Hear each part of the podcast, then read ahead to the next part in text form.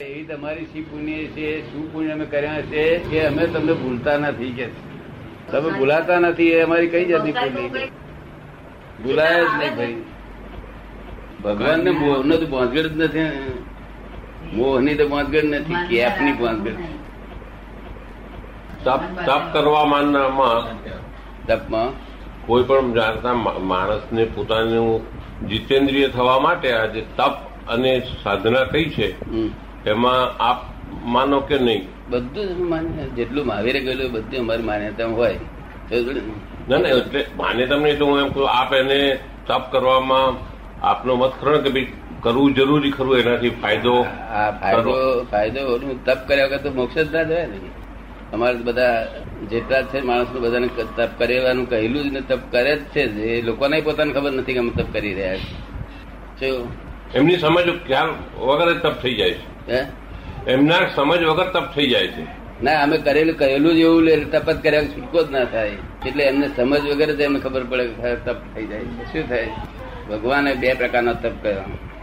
તપ બે પ્રકારનો કર્યો. એક બાહ્ય તપ કહ્યું અને એક આંતરિક તપ કહ્યું જો તારે ભૌતિક સુખો જોઈએ તો બાહ્ય તપ કરજે કે છે. મોક્ષ જોઈએ તો આંતરિક તપ કરજે શું? મોક્ષ જોઈએ તો આંતરિક તપ. તપ કરજે હવે આ બધા આંતરિક તપ કરે છે આ બાહ્ય તપ. છતાં બાહ્ય તપ એનું પરિણામ તો દેખાય જ છે જ આપણને. ખબર પડે ને? આંતરિક પરિણામ તો બહાર આ વગર નહીં. નહીં. શું? પણ બાહ્ય તપ દેખીતું નથી કરતા.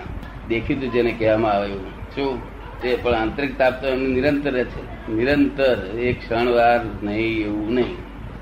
જો આંતરિક તપ કરે લોકો. હા, નિરંતર. એટલે ક્ષણ એક ક્ષણ બાકી નહીં એવું. ઊંઘમાં આંતરિક તપ કરું. એ તો જ્ઞાન લઈને સમજ પડે ને. આંતરિક તપ કરવાની શરૂઆત ક્યારે થાય? એ છે તે પોતે પોતે જ્ઞાની થયો હોય તો એને થાય. અગર તો અહીં જ્ઞાની પુરુષની પાસેથી પ્રાપ્તિ થાય એને સામાયિક થાય ત્યારે આંતરિક તપ શરૂ થાય. જો? આંતરિક તપ જ્ઞાની આપે ત્યારે શરૂ થાય. અને તપ સિવાય તો પહેવા ના દે ને. અમે તો નિરંતર તપ વાળા અને બાહ્ય ને આંતરિક બે તપ વાળા અમારે જો બાહ્ય ને આંતરિક બંને લુગડા એકલો જ દેખાય તે લુગડા અમારે કાઢી લે ને તો તમારે વાંખ- અમારી વાંખમાં હું જુઓ તમને એમ ના લાગે કે લુગડા અમને કાઢી લીધા છે. પડી કોઈ કાઢી લે તેનો અમને વાંધો નહીં પણ અમારાથી અમારાથી કાઢી ના નાખાય. શું કહ્યું? સ્વેચ્છાએ કાઢી નાખો નહીં કોઈ લઈ લે તો વાંધો નહીં. કોઈ લઈ લે તો વાંધો નહીં. મીઠી બીટી બધું એ.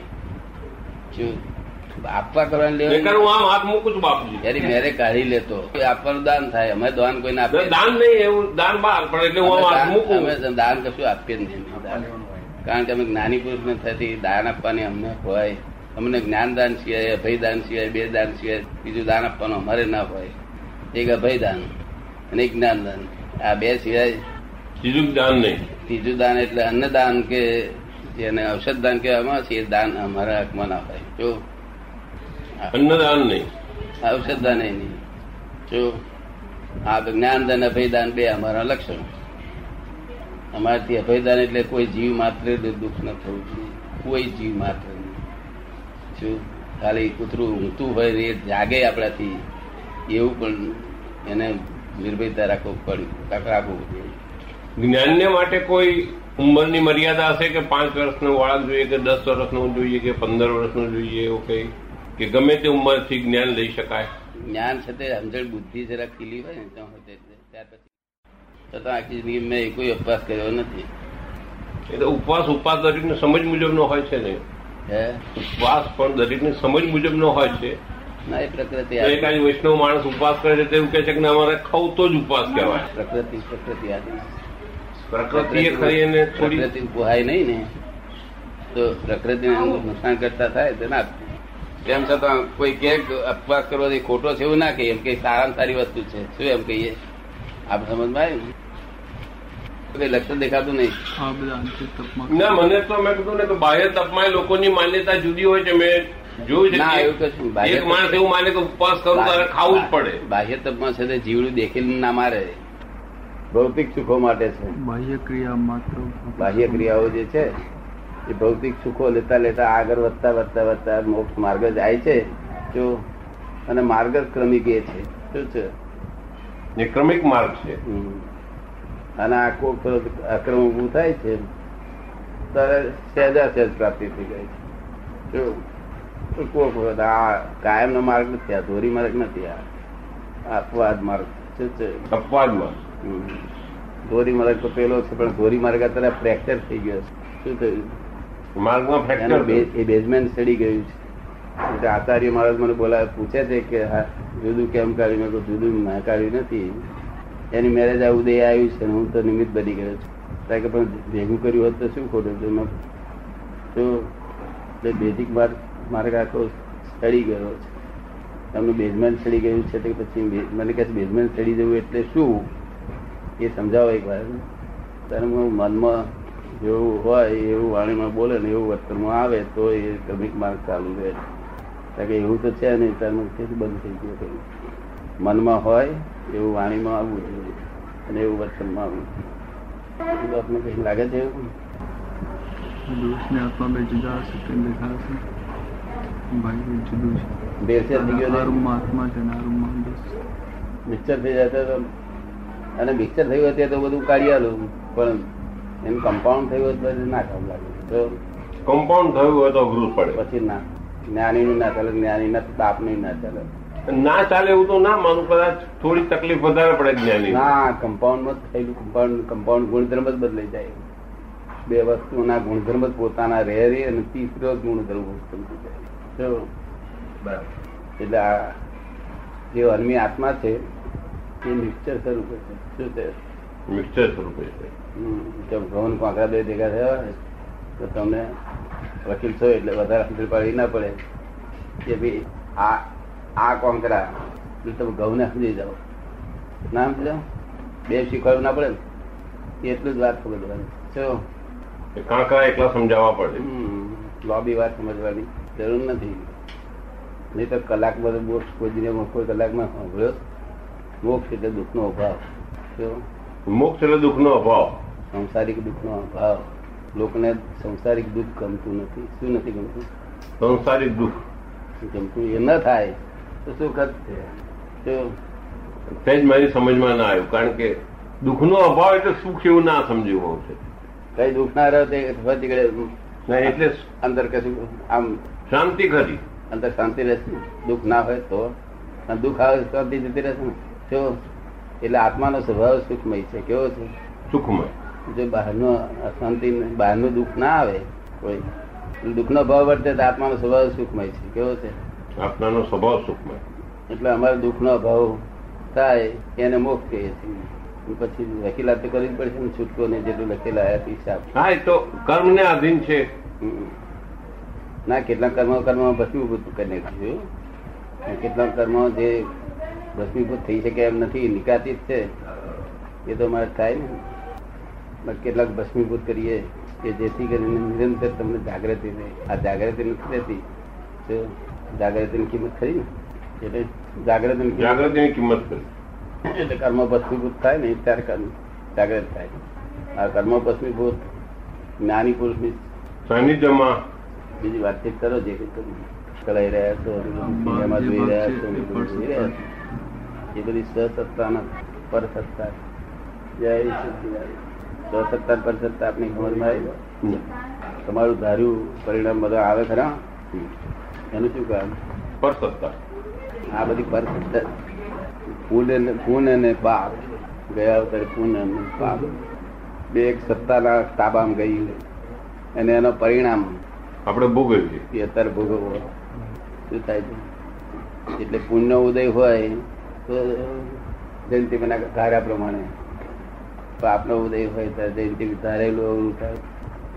એટલે બાહ્ય ક્રિયા છે એ પરાધીન છે પરાશ્રિત છે ને પરાધીન છે કેવી છે? કર્મને આધીન માટે અમે અમે એમ કહીએ નહીં કે તમે સિનેમામાં ના જશો જશો કારણ કે આપણે ઘણી બાહ્ય સત્તા રાય છે તો એમની પોતાની સત્તા છે તે એમને બતાડી દીધી. તેમાં સાથે પોતે સંયમી રહી શકે. જો પોતાની સત્તામાં જ પોતે. પરાશ્રિત છે તેમાં તો ન રહી જો બીડીઓ પીતો હોય તો મને કે કે સાહેબ, આ બીડીનું શું કરું? સાહેબ હું કોઈ પીતો હોય તો આ જ્ઞાન લીધા, લીધી લીધા પહેલા પીતો હોય, લીધા પછી પીવું, તો ચાલુ રાખજે. અને ના પીતો હોય જ્ઞાન લીધા પછી છૂટી જાય, તો છૂટી જશે તું છોડીશ નહીં, પછી છોડવાના રહીશ.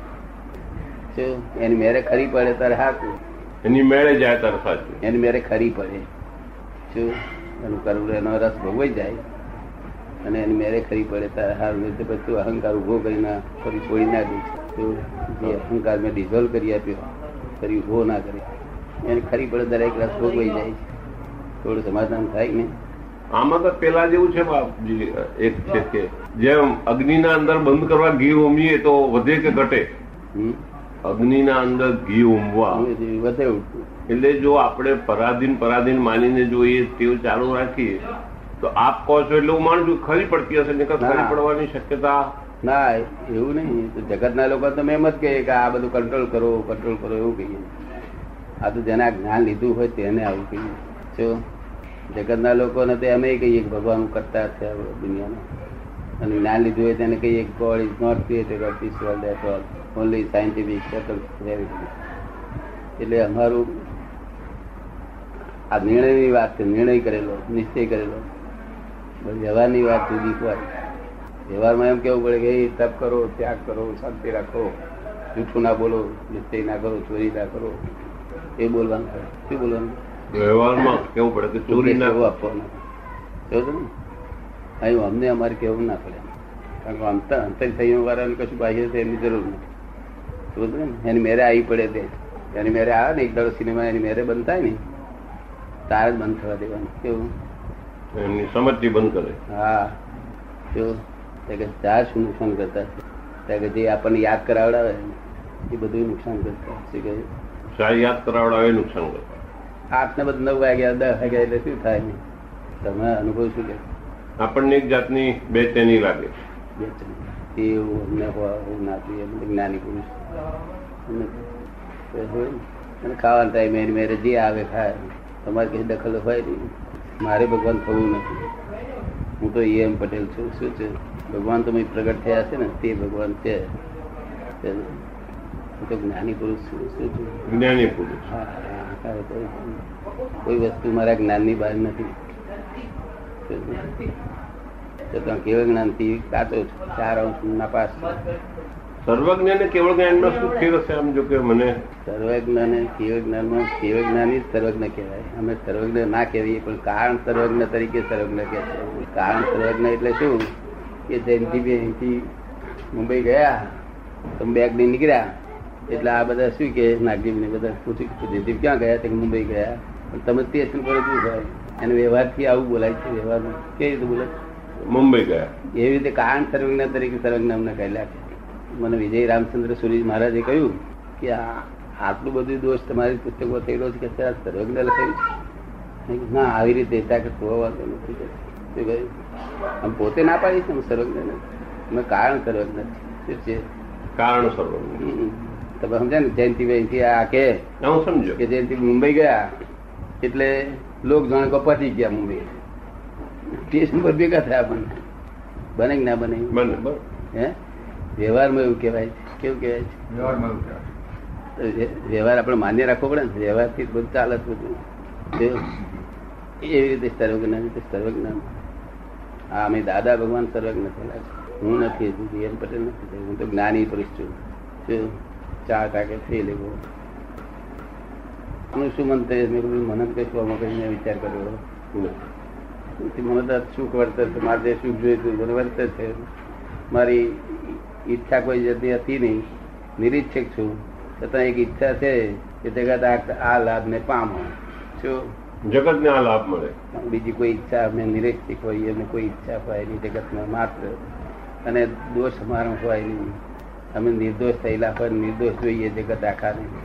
નિર્દોષ મૂળ દ્રષ્ટિથી નિર્દોષ અને સૂક્ષ્મ દ્રષ્ટિથી. પણ નિર્દોષ. અને સૂક્ષ્મતર ને સૂક્ષ્મતમમાં દોષી તમે. એ સૂક્ષ્મતર ને સૂક્ષ્મતમ એ કોઈને અડે નહીં, સ્પર્શે નહીં, કોઈ જીવ માત્ર નહીં.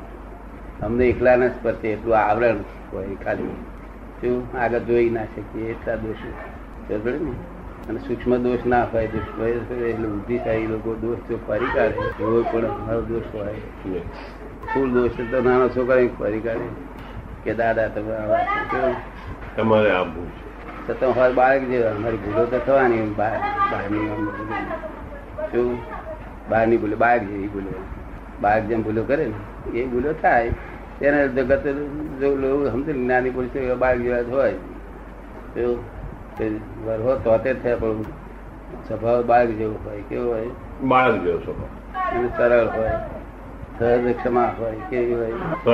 દેવતા લઈને જતા હોય દેવતા અડધ પેલા નાખવું પડ્યો. એટલે પેલો ભડકે પણ અમે આમ ઠંડી વાગતી જોઈએ ત્યારે ત્યાં ઠંડે કરી જાય.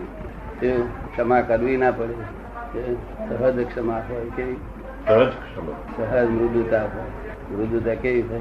અને સરળતા કેવી હોય? બાળક જેવું સરળતા સહજ સરળતા કેવું? સહજ સરળ અને સંતોષ. સહજ સંતોષ કશું જોઈતું. કોઈ વસ્તુ જોઈએ? કોઈની જરૂર નહીં. પછી વસ્તુ શું છે પછી વાંધો શું ભગવાન કે છે તમે એ એવા દેહધારીનો મુકામ કરીએ છીએ. શું કે દેહધારી મુકામ. એવા દેહધારી હોય ત્યાં અમે મુકામ અમારો મુકામ છે. શું એવા દેહધારીમાં મુકામ હોય. એટલે શ્રીમદ રાજચંદ્રે કહ્યું છે જ્ઞાની પુરુષ એટલે ત્રણ લોકનો નાશ જેને વસ થયા તેવા જ્ઞાની પુરુષ કે શું ત્રણ લોકનો નાશ જેને વસ હોય તે જ્ઞાની પુરુષ. એનામાં છે તે અમુક અમુક લક્ષણો હોય વિતરાગના ધર્મમાં જૈન ધર્મ ફેરશું જૈન ધર્મ એક પક્ષ પક્ષ થયો. શું થયું? વિતરાગની વાણીમાંથી બીજો એક પક્ષ થયો. એ પક્ષ થયો. પણ વિતરાગ પોતે નિષ્પક્ષપાતી હતા. શું હતું? વિતરાગ પોતે નિષ્પક્ષપાતી. જૈન ધર્મ એક પક્ષ એટલે અમુક ડાપણ વાળા માણસે સ્વીકાર કરી લીધો. શું? અને જીનનું હબળે એ જૈન કહેવાય. કોણ કહેવાય? જૈન કહેવાય. જીન જીન. જીનનું સાંભળે તે જૈન. આ તીર્થંકરો દિનેશ્વર કહેવાય અને જ્ઞાની આત્મજ્ઞાની જેને કહેવામાંથી અમને જૈન જીન કહેવાય. એ જીનનું એક કલાક સાંભળ્યો એટલે એ જૈન થયો? જીનનું સાંભળી એટલે જૈન થઈ જૈન થાય. એટલે જૈન એ બીજી કોમ કઈ ગયું ના કોમ નથી. મતાત્મત લોક રાચેલું છે ને?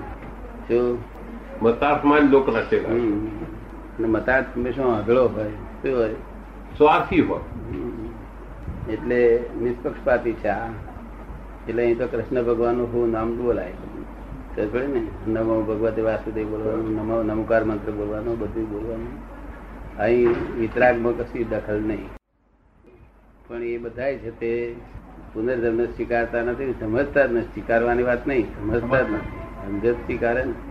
તો સમજતા જ નથી. હમ. અને આપણે અહીંયા આગળ આ બે વેદાંત માર્ગ અને જૈન માર્ગ બેને આનો સ્વીકાર કરે છે. કેવો? બંને સ્વીકાર કરે છે. અને બુદ્ધ ધર્મ બુદ્ધ ધર્મ એ સ્વીકાર કરે છે. બુદ્ધ ધર્મમાં આત્માન બાબતમાં જુદો પડે છે. આ બે બે વેદાંત અને જૈન માર્ગ આત્માન બાબતમાં એક છે એક મત છે. અને બુદ્ધ છે તે ક્ષણિક આત્મા કે. શું કે છે? ક્ષણિક. આત્મા ક્ષણિક છે. શું? આત્મા ક્ષણિક છે. આપણને પોહાય નહીં એવું અને તીર્થંકરો શું કે છે? કે આ દેહમાં જે આત્મા છે એ અનંત જેટલા દેહ છે એ બધામાં એનો જ આત્મા એક જ આત્મા છે. પોતાના કર્મ કરેલા ભોગવ્યા કરે છે. ને પોતાના કર્મ મુજબ. કોઈ વચ્ચે કોઈ દખલ નથી. કોઈ વચ્ચે ભગવાનની કે કોઈ કશે કોઈની દખલ નથી.